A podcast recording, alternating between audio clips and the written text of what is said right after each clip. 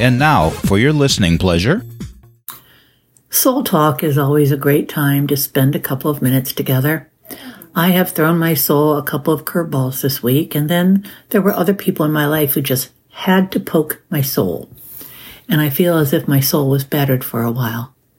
Hi there.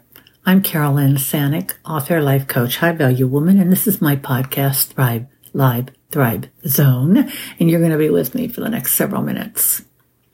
When you have a feeling your soul is confused, it is best to allow everything to peace out, as hippies used to say.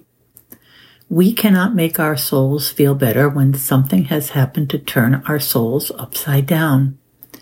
I'm a little too stiff in my bones to stand on my head and flip it around when this happens.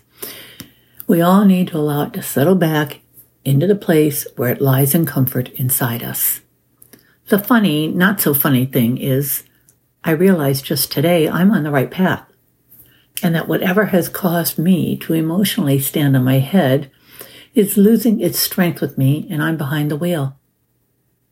As I look back, I realize that people who I have met have had a positive influence on guiding me, and I also realized it is okay to be deeply fond of someone who hurt you in the past because you've both struck a happy medium of respect.